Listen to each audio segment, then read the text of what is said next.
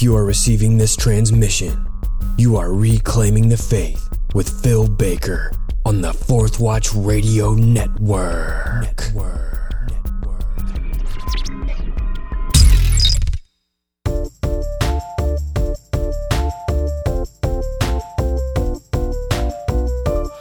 Welcome to episode 9 of Reclaiming the Faith, a podcast with a mission to reveal what the earliest Christians believed about the core issues facing us.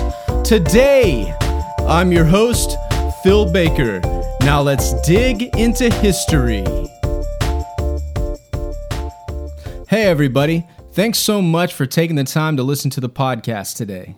In episode 9, I'm going to be joined by one of my best friends, Adam Hawks to have a discussion about evangelism, discipleship, and our calling as Christians to imitate Jesus Christ. Adam has been serving in student ministry for a long time, and he has a master's in youth ministry from Asbury Theological Seminary. And if you're blessed by this episode, I'd really appreciate it if you'd take some time to leave an honest review on my iTunes channel, Reclaiming the Faith. And if you have any questions, please feel free to contact me at my website, reclaimingthefaith.podbean.com, or you can email me at emailphilsbaker at gmail.com.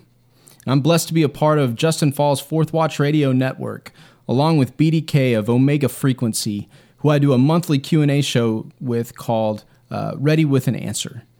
And in addition to our own channels, you can find each of our podcasts at the Fourth Watch Radio Network website or on the Fourth Watch Radio Network podcast. And finally, in 2016, I wrote a book called New Wineskins and the Simple Words of Christ. And if you'd like to get a copy of it, you can purchase it on Amazon. And again, if it's a blessing to you, please leave me an honest review there on Amazon. It really helped me. All right, so I'm super pumped for this interview, so let's get to it right now. All right, I'm here with my good buddy Adam Hawks. Adam, it is so good to have you on the podcast. Hey, it's good to be here, Phil. Thanks yeah, man. Thank you so much. So, um, why don't you share a bit of your testimony uh, and how you got into ministry? Sure.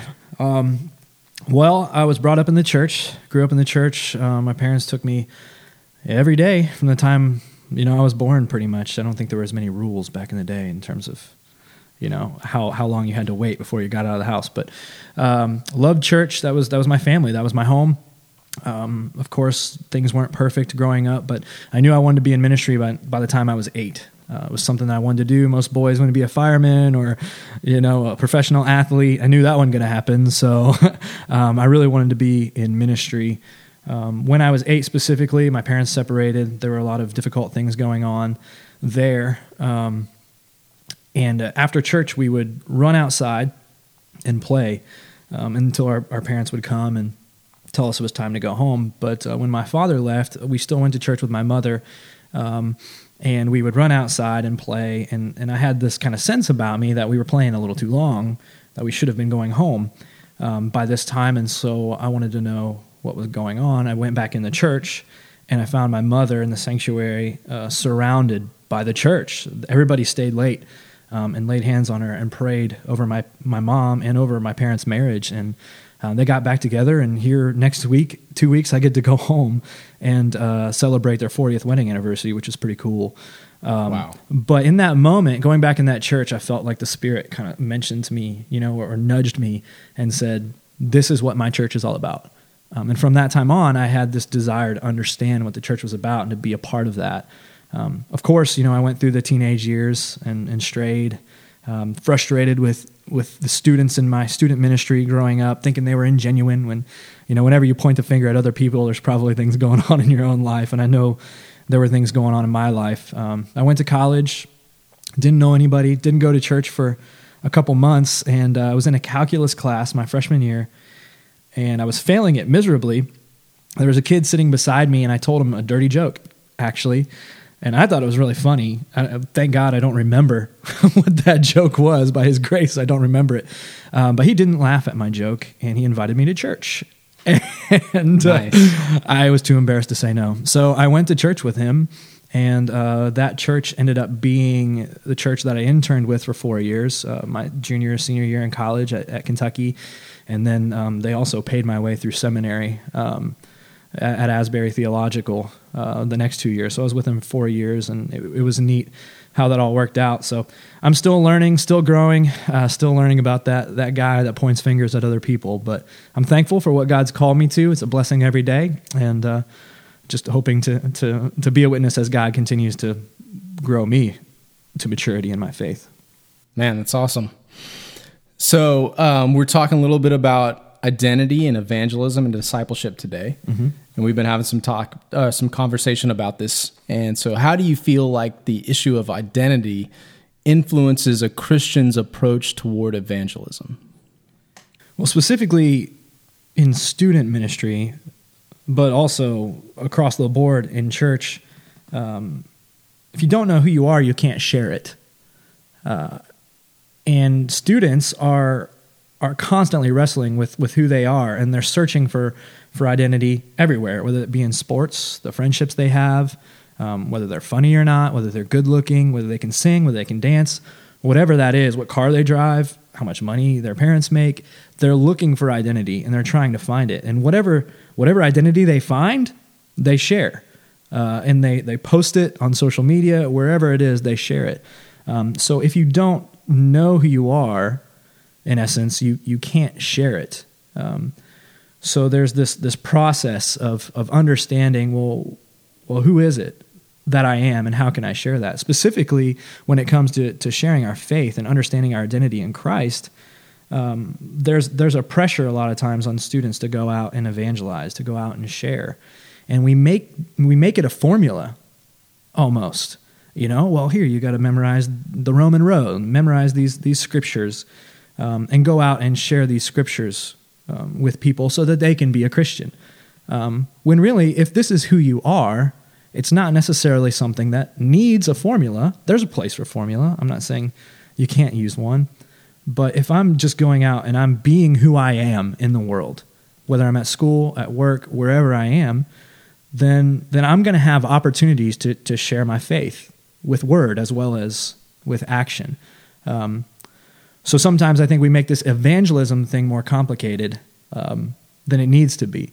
Whereas if we we spent time understanding who Christ calls us, what His sacrifice on the cross and His resurrection means for us, and, and, and how that defines us, then going out and sharing that with others isn't isn't quite as difficult, if that makes sense. Yeah, man. Yeah. So like you're wearing a Cleveland hat. Yeah. Because. You emanate all things Ohio. Except right? for the University of Kentucky, of course. No, you know. Yeah, you're, you're right. coming in talking about Ohio State. Yeah. Because that's part of you. That's part of your identity. Sure. So you can't help but kind of talk about like Ohio State's victory today. Right because it's just naturally flowing out of who you are. Yeah, and there's a weird there's a weird pressure, um, just because of the the social issues in the world right now that students aren't allowed to share their position, you know, and and not that your faith takes you to one position or the other, but um, but we're not allowed to share our faith. We're not allowed to, to write a paper that talks about God. And so they're kind of trained to steer away from these things. And I always try and steer them back toward, well, who are you? You know, are you really a believer? And there's this, there is a kind of a, an advantage of, of Christians that there's this era of, of acceptance, like let's be accepting. But a lot of times students who are Christians don't feel accepted. Well, this is who you are you are a Christian. You are someone who loves Jesus and follows Jesus. You want to know Jesus more. So just be that with your friends, you know? Um, don't feel like you have to be someone else when you're with your friends. And most students understand that concept. You want me to accept you for who you are. Can you accept me for who I am? I'm, I'm a follower of Jesus. And this is why. And this is why it matters to me. So, really, there's plenty of, of open doors to, um, to talk about what matters to us, um, the way culture is today. Yeah. And sometimes we don't have to necessarily wait for those open doors if we're just being ourselves. Right. It just kind of that kind of shapes the conversation a lot of times if we're excited about things that really matter to us. Absolutely. And you can kind of gauge your friendships based on whether or not you can talk about those things that really matter to you. Sure. Sure. So, um, in some of our conversations, you've said um, that there's a time for looking in the mirror and there's a time for looking out the window. So, will you explain those metaphors, each of those metaphors, and why each is crucial to our Christian walks? Like why each, like like why? Um, sorry, will you explain like why looking in the mirror is crucial and why looking out the window is crucial also for our Christian walk? Sure. So um, we do a big Disciple Now weekend. We call it I Now at our church at Sugarland. Um, and uh, you know the metaphors come from looking for catchy titles. So Sure. not to not to focus too much on that, but the idea of looking in the mirror is again kind of reflecting on that identity. Um, why are you a Christian? Um, why does this this matter to you? And then the looking out the window is okay. Now that I know who I am, how can I share this? Who's out there um, that needs to hear the reason for the hope that I have? And, and just a minute ago, that that passage really popped into my mind. Um, this idea that always be prepared. First Peter three, right? Always be prepared to give a reason for the hope that you have Yeah. in Christ. Now, when we read that, we think of again coming back to the formula. Now, I need to I need to come up with a plan of evangelism. I need to come up with a, a way to to to share my faith. When really, if we're preparing to share the hope that we have, isn't it just having hope? I mean, practicing hope and understanding where our hope comes from is such a key to going out and sharing that hope. You can't you can't not have hope and then go out and share hope right? And so spending some time looking in the mirror, saying, Why am I following Jesus? Why am I a Christian? What is my hope in Christ um, that I have to share? And if you really do have that hope in Christ, then you're going to go out and you're going to share it. Um, so that that's something that's really been on my mind a lot lately with the kind of the state of I guess the the way the world is right now. There's so many people who are down on the way the world is, and and specifically, I, I just had a conversation with um, so a, Bible study group at our church, and, and they wanted to hear a lot about you know the state of the youth today and being disrespectful and not caring about um, the the flag or, or different things like that that are popping up in culture right now. And I just got this this large feeling that there wasn't a hope for the future. There wasn't a hope for what what Jesus is doing in our world, what the Spirit is doing in our world, and um, so as a follower, taking time to look in the mirror and say, "Do I believe that God keeps His promises? Do I believe that there's more than this?" Um, and the sad truth of it is, many Christians don't practically. You know, maybe in word we believe that, oh yeah, there's yeah, I'm going to heaven, I'm this, I'm that. But there's not a there's not a practical belief in that. You know, we're practical atheists, more or less. And so really taking the time to reflect on that, what does what is the promise of God and what does that mean for me going forward? And I believe for the people who who really understand that, they've let they've let the Holy Spirit infiltrate their hearts and change their hearts, that they genuinely have a hope. They know that what we're experiencing right now is not the end, that Jesus has the final word, that God has the final word, and they're living that out in the world. Um, and, and that's just so that's just so key. So if you don't take time to understand that for yourself, you're you're not going to be able to share that with anybody else, and and it kind of becomes a um, unintentional idea that I'm just gonna just gonna go out and, and share this with people. And when I say that, I, I don't mean their faith. I mean whatever it is that they feel makes them up. It just kind of happens. Like you were mentioning, my Ohio State, my Cleveland Indians, my Kentucky. That's not something that I purposefully go out and share. It's just something I share. Um, so, uh, but I practiced that. I, I watch a lot of Kentucky basketball and a lot of Ohio State football and Cleveland Indians baseball, and so Yeah. I've practiced that hope or lack thereof sometimes, and I share that. You think about it a lot. right? I think about it a lot. Exactly. think about what it would be like for them to win the championships. Mm-hmm. And then when it finally was a reality, I mean, it's just like overflowing. Yeah, You know? I've seen a couple. I've seen a couple. yeah. You know, I, I've been reading uh, First Timothy, or sorry, First Peter quite a lot um, over the last month or so, and identity and hope seem to be just emanating out of the first chapter of, of First Peter. You know, he calls them strangers to the strange. You know, Simon Peter to an apostle of Jesus Christ to the strangers in Pontus, Galatia, Cappadocia, Asia, and Bithynia. And he continues to have them fix their hope not on things of this world, as he's calling them strangers. Wherever you are, you're a stranger. Yeah. Because, you know, your hope isn't something outside of this world where you have an inheritance that's imperishable and undefiled and won't fade away, reserved in heaven for you who believe, you know, who are being kept by the power of God. And um, he tells them to fix their hope completely on the grace to be brought to them at the revelation of Jesus Christ. You know, there's all these things where he's telling them to fix your hope on something, you know, that's coming there that's so much more powerful, so much more real than what's here. Uh, It's almost more real, you know, in a sense, Yeah. because it's going to be everlasting, or this is temporary. And This isn't your your permanent home. You know, you're just kind of passing through. And uh, I don't know. It's he seems to be trying to help them reframe their identity there. And uh, so that's one passage that's really been standing out to me. Um, is there a passage that's been standing out to you quite a bit about identity, how identity kind of helps us move forward in evangelism or how it shapes evangelism? Is there a passage in the Bible that's been standing out to you with that? Yeah, I Ephesians five has stood out quite a bit. It just says basically be imitators of God. Therefore, um, you know, we're called to imitate God. You know, in our in our identity, in our evangelism, that's it, it comes back to imitating God. Basically, who is Jesus?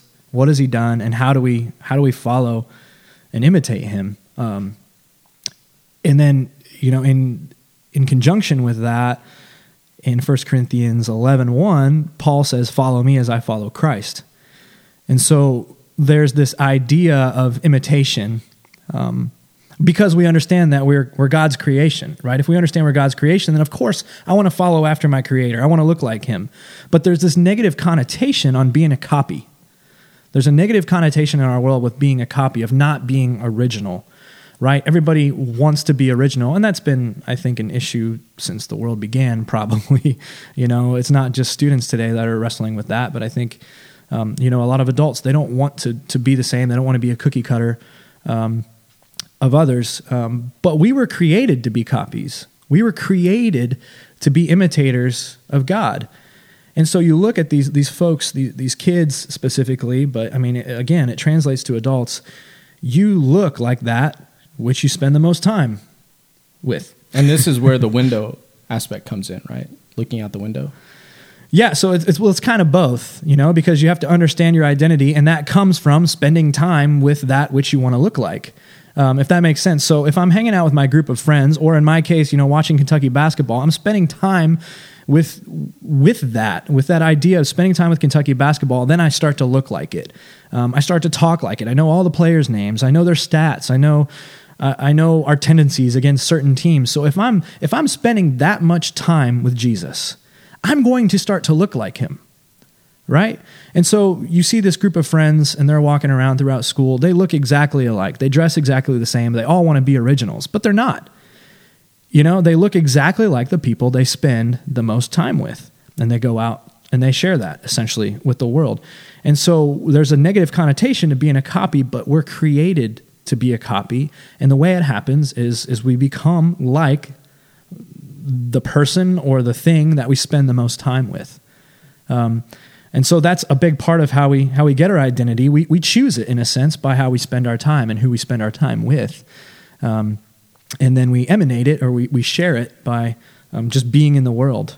Um, so that's that's kind of what happens in this is this difference of identity and evangelism is, is you spend time with, and then other people are called to be a copy of of you. I mean, more more accurately of Jesus. But if I'm following Jesus that closely, then they're going to get Jesus through me to a degree by the way I live, by the way um, by the way um, our relationship is working. If that makes sense. Yeah. Feel free to interact because I'm kind of No, that's great.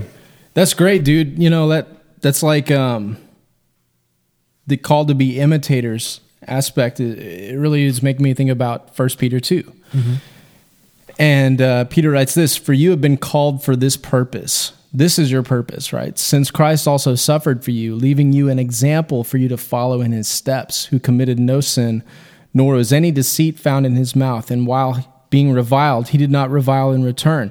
While suffering, he uttered no threats, but he kept entrusting himself to him who judges righteously, and he himself bore our sins in his body on, his, on the cross, so that we might die to sin and live to righteousness. For by his wounds you were healed. For you were continually straying like sheep, but now you have returned to the shepherd and guardian of your souls. That's 1 Peter 2, verse 21 through 25. We've been called for this purpose to follow Christ's example, and it's tough. And that's like going to be it's going to entail like some suffering some hardship. Mm-hmm. but like because christ suffered for us he was able to be glorified. And that's what peter hits on quite a bit in first peter or chapter yeah first peter chapter 1 like and that's looking forward to something greater that's coming. And we don't always know who's watching us but if we can keep that in, in mind, like there's going to be something great if I can can deny myself and really follow Christ, even though that may not feel very good right now, it's going to produce something great for the people that are coming after me. And I need to be thinking about that uh, very intentionally in, in my mind right now. And I'm not just serving myself, but I'm mm. serving the people that are coming after me. Yeah. You know, and because they're looking through the window too. You know, Absolutely. it's not just me. You have any thoughts about that? No, I mean, I think it's I think it's right on. I mean, there's there's way too much um, short sightedness, I guess, in our faith and in our lives that we don't see how how um, our actions affect others. You know, we we see for the um, um the quick returns, you know, the instant gratification. Um, and we don't see how our actions, how our our lives kind of impact those coming before us. Because, like you said earlier, there's always someone watching. Uh, recently, I'm selling a lot of pumpkins in a pumpkin patch to raise uh, funds for missions of our church, and I've worked in the patch twice with uh, with a little boy who's about eight years old. Um, and it's just been really neat spending time with them, you know. And, and, the patch hasn't been super busy when we've been there, and I've been able to show them how to do a lot of different things. And we've practiced math, and we've, you know, and I haven't like sat down and preached anything to him, but um, when this kid sees me, he's going to associate that with with someone who cares about him and someone who took the time for him.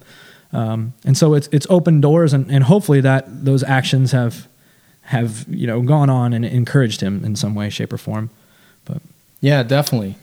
So like, how how have you seen the the looking in the mirror aspect and the looking out the window aspect be true in your own life? Well, it's um, you get plenty of examples when you're in ministry. I think. Well, give me give me just one or, or two for each. Um, just one for each. Well, I think when I'm, it's it's really easy to get caught in kind of a, a mentality of not having taking care of my faith uh, with Christ. You know, I'm so busy doing different things. I'm in the Word almost every day, you know, for the sake of of teaching or or doing something else. But I'm not I'm not necessarily living it out. You know, I'm I'm looking through God's Word for what do you want me to speak to someone else, and when that's the case, you see the impact on the ministry. You see the impact on the students and families I'm supposed to be serving. Um, they're not getting what they what they need. Um, from me. They're not getting what they need out of out of our ministry. Um, and I'm not saying that it's it's up to me for them to have a, a, good faith, or you know, obviously there's there's a lot more to it. But um, basically, I just hired two people a little over a year ago. Um, they're associate directors of student ministry. They're young, um, Evan and Jody. They're great. Um, when I wrote their job description, I put that you know basic things like personal Bible study time, personal prayer, um, you know, participation in a small group, um, attendance at church, and then the last one was probably the only one that is unique, but at least once every two months they have to have a personal retreat day. So that entire work day they need to go off and just listen to the Lord, um, rest in the Lord, have Sabbath more or less. Um, and the reason for that is I feel like people go and they hire talent a lot. And believe me, Evan and Jody have a lot of talent. But what mattered most to me was that mirror time. You know, um, I want them to have a real vibrant faith because I believe that's what's going to rub off on our students more than their, you know, their, their personality and their jokes and their, um, you know, their ability to do stupid games or whatever it might be that people look for in youth ministers. I wanted our students to see in them a genuine faith, um, and so obviously as as their quote unquote leader, you know, I need to be reflecting that too. And the times when I'm not, it's very obvious if that makes sense. So my ability to see out the window is I don't know, maybe the window's foggy or something if I'm not if I'm not looking in the mirror and seeing seeing what God's doing in my heart or in my life, who He's called me to be, um, then I'm not going to go be that, and I can't even see it a lot of times. Um, but the times when I've been really focused and and asking the Lord to change my heart and to work on me, um, then I'm bold going out because I'm confident in what He's called me to. And I believe in what he, I have hope in what he's doing in this world. And so it's so easy to go and, and be genuine with students and with families. That's awesome. Um, so I read this book uh, by Erwin McManus, and I can't even remember the name of it right now. But it was something cool. I promise you. It, that. it was. It was cool titles. It was something cool. Um, but one of the things it was talking about was integrity. Mm. It was talking about how integrity produces courage. Mm. Right? Like this boldness. Yeah. Right? And you, you were talking about like you wanted to hire people that had like this true faith. Right? Yeah. Right? And uh, that's something that you really looked for. And so there's this like my I'd spent a lot of time reading the early Christian writings, and I, have got I've got this hero. My hero from the early Christians is a guy named Cyprian. He read the the story of the uh, rich young ruler, and he was like, "Well, I'm going to go do that." And he sold everything. He was a rich guy, and he sold everything he had. Wow. And he gave it to the poor people in the church in Carthage, and he eventually became like a bishop there in Carthage and was hunted down by the Romans and martyred. Like, jeez, legit dude, right? legit guy. So uh, he writes he he writes uh, this about having integrity, basically as a Christian, and what it looks like to really imitate Jesus. Okay, so he says John stimulates us and exhorts us, witnessing with a spiritual and heavenly voice. He says, and this is quoting 1 John 2, he says, Love not the world, nor the things that are in the world. If any man loves the world, the love of the Father is not in him. For all that is in the world, the lust of the flesh, the lust of the eyes, the pride of life, which is not from the Father, but is of the lust of the world. And the world passes away, and the lust thereof, but he that does the will of God abides forever, even as God also abides forever. Therefore, eternal and divine things are to be followed, and all things must be done after the will of God that we may follow the divine footsteps and the teaching of our Lord, who warned us and said, I came down from heaven, not to do my own will, but the will of him that sent me. But if the servant is not greater than his Lord, and he that is freed owes obedience to his deliverer, then we who desire to be Christians ought to imitate what Christ said and did. It is written, He that says he abides in Christ ought to walk even as he walked. Therefore, we must walk with equal steps, and we must strive with an emulous walk. And then, following of truth answers to the faith of our name. Sorry, then the following of the truth answers to the faith of our name. And a, and a reward is given to the believer if what is believed is also done. So basically, Cyprian says we can only truly have integrity as Christians if we live like Jesus did, mm. if we follow his example. Basically, if we actually be who we are. Mm-hmm. You know? So it's just a powerful quote that I was reading from him. You have any thoughts about that as you were hearing it? Well, yeah. I mean, I think I was talking about evangelism being made complicated, but I think our faith in general is complicated.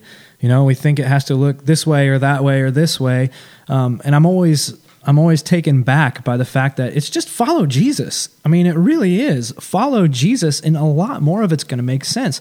We start asking questions like apparently the folks were asking in Matthew five on the Sermon on the Mount. You know, well, are we allowed to do this? Well, you've heard that it was said you know but i say to you and and i think so frequently that's what we're asking is well can i do this or can't i you know do i have to do it this way or do i have to do it this way it's like look at jesus follow jesus and it's going to make so much more sense you know and and again then you're going to walk in boldness as a result of that. Yeah. Yeah. When we're being who we are Yeah. consistently, there's so much there's so much more confidence. Hmm And there's a humility that comes from it. You know, it's kind of it's kind of funny because there's I don't know, you wouldn't think of that as humility, but when you're really following Jesus, you see how you're not like him in a lot of ways, you know, and you can understand that it's it's by his grace um, that you're able to live as you live and to share um, with others the grace that you've been given. Um, you know, because you've been given so much, you can give so much. Yeah. Well, Adam, this has been just an incredible conversation. Thank you so much for uh, for taking the time to do this with me. I, I want to give you the last word. You know, so if Okay. there's anything that's been on your mind um, that you want to share with the, the folks, you know, whatever time you want to take, go for right. it, buddy. Yeah, so um, you know, hope is has been on my mind a lot since Friday. I have a, a Bible study. I guess that was yesterday. Well, uh, Friday morning, I'm in a Bible study, and we're going through Jeremiah right now, and um, we came across a passage, Jeremiah 32, uh, and what's happening is Jeremiah is in prison, right, and uh, he was put there by the king who didn't like what he was prophesying, didn't like that he was saying that there would be destruction uh, to the kingdom and that they'd be carried off by Babylon. Um, and so he's in prison. And, and the word of the Lord comes to him and tells him to buy a field in Judea, right? He buys a field, and he's in prison, and people come to, like, I don't know, I pictured people kneeling on the ground and handing, you know, the papers through the window for him to sign. Um, but he buys a field and he has the deed and it's signed. And it seems like such a futile thing to do, right? I mean, you're prophesying that Babylon, who's camping right outside the city right now, about to destroy it, um, and you invest in it. Well, you know, the old covenant has to do with this promised land, and this was it. They were in it. And, and so Jeremiah is prophesying that it's going to be destroyed, but then he goes and buys it, and God tells him to. And what we get out of that is that there's hope, right? There's hope. God might be allowing this to happen to, to Israel, to Judea for, for the time being, for his people, but it's not going to end there. God is victorious, and his people will once again inherit this land, this promised land. And I, what I love about it is he takes the deed and he puts it in a, jar, a, a, a clay jar. I almost said a jar clay, but a clay jar. Like the band. Yeah, like Jars of Clay, the band, which is so so much cooler of a band name now that I know this. But he puts it in a, a clay jar, and then the note on the on my Bible says that that's where the um, Dead Sea Scrolls were found in clay jars, and they were preserved for more than two thousand years in these clay jars. There was something about these clay jars that preserved this document, and so that tells us that well, when is this going to happen? Uh, I don't know. It, it could happen in a long time. We don't know what we're going to experience in the meantime. We know that Babylon's here. We know there's destruction on our doorstep, but there's this promise of God's faithfulness that we can cling to as a people. And then, of course, for us in the New Testament, um, it's 1 Corinthians 4 or 2 Corinthians 4 7, I believe, that says we have this hope in, in jars of clay Yeah. you know? And so there's this hope that we've been given and it's well preserved for us in christ jesus. And you know the passage goes on to say about being perplexed you know about being crushed on every side but not destroyed. And and so we can understand that with with where we're at right now. Um, but that we have this hope that's preserved for us that christ isn't hasn't failed us and he won't fail us. Um, you know and so i feel like that was kind of the underlying idea behind this desire to understand identity because that's our identity. Um, we trust in, in what christ is doing and in understanding that hope relying on that hope that we have in him that's preserved for us in christ. Um, we can move forward and and trust that that whatever's happening in this world right now isn't isn't the last word um, but that christ has victory and we're heirs to that That's awesome, man. That's awesome. Thanks for sharing that. absolutely Yeah. Will, will you pray for us? i'd love to All right. Thanks. Let's pray. God, we trust you. We love you. Um, we know that um, we are mere men, um, but that has a, a high calling. Um, that you've called your sons and your daughters to be followers of you, and that you've given us um, what we need to be able to do that. You've given us your spirit, which empowers us. Um, to live like Jesus. Um, I pray that we'll be able to, to throw off the distractions, whatever is hindering us, um, and, and follow after Jesus because it just means so much to those around us to be able to see um, what Christ is doing in our lives and the hope that we have in this world. I pray that you'll make us imitators of God um, so that we can, with boldness and with courage, say, Hey, follow me as I follow Jesus, like Paul said, um, because we know that you're doing a good work in us and people need to see um, your action in, in the lives of your people. So we trust you to do this, Lord. Um, we know that we need you and that it's by your grace that we're saved. Um, we pray that you restore your creation um, as you've promised. We love you in your precious name. Amen. Amen.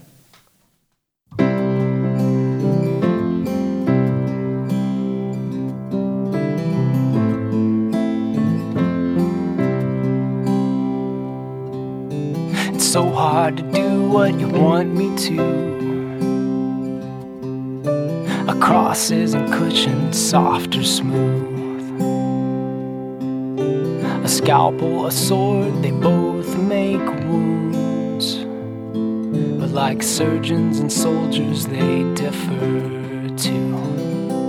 Give me hands that heal, words that build and not tear down, but even still, not shy away from your discipline, cause how I feel has a history of deceiving me.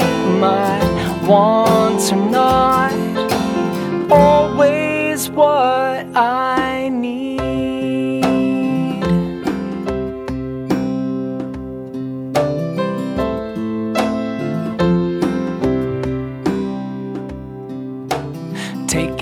plank before you pull the speck. But specks grow to planks when they're left unchecked. So let no bitter root grow in you or me. No lust or hatred or pride or greed. Give me hands that heal, words that build and not tear down, but even still. Not shy away from your discipline cause how I feel has a history of deceiving me. My wants are not always what I need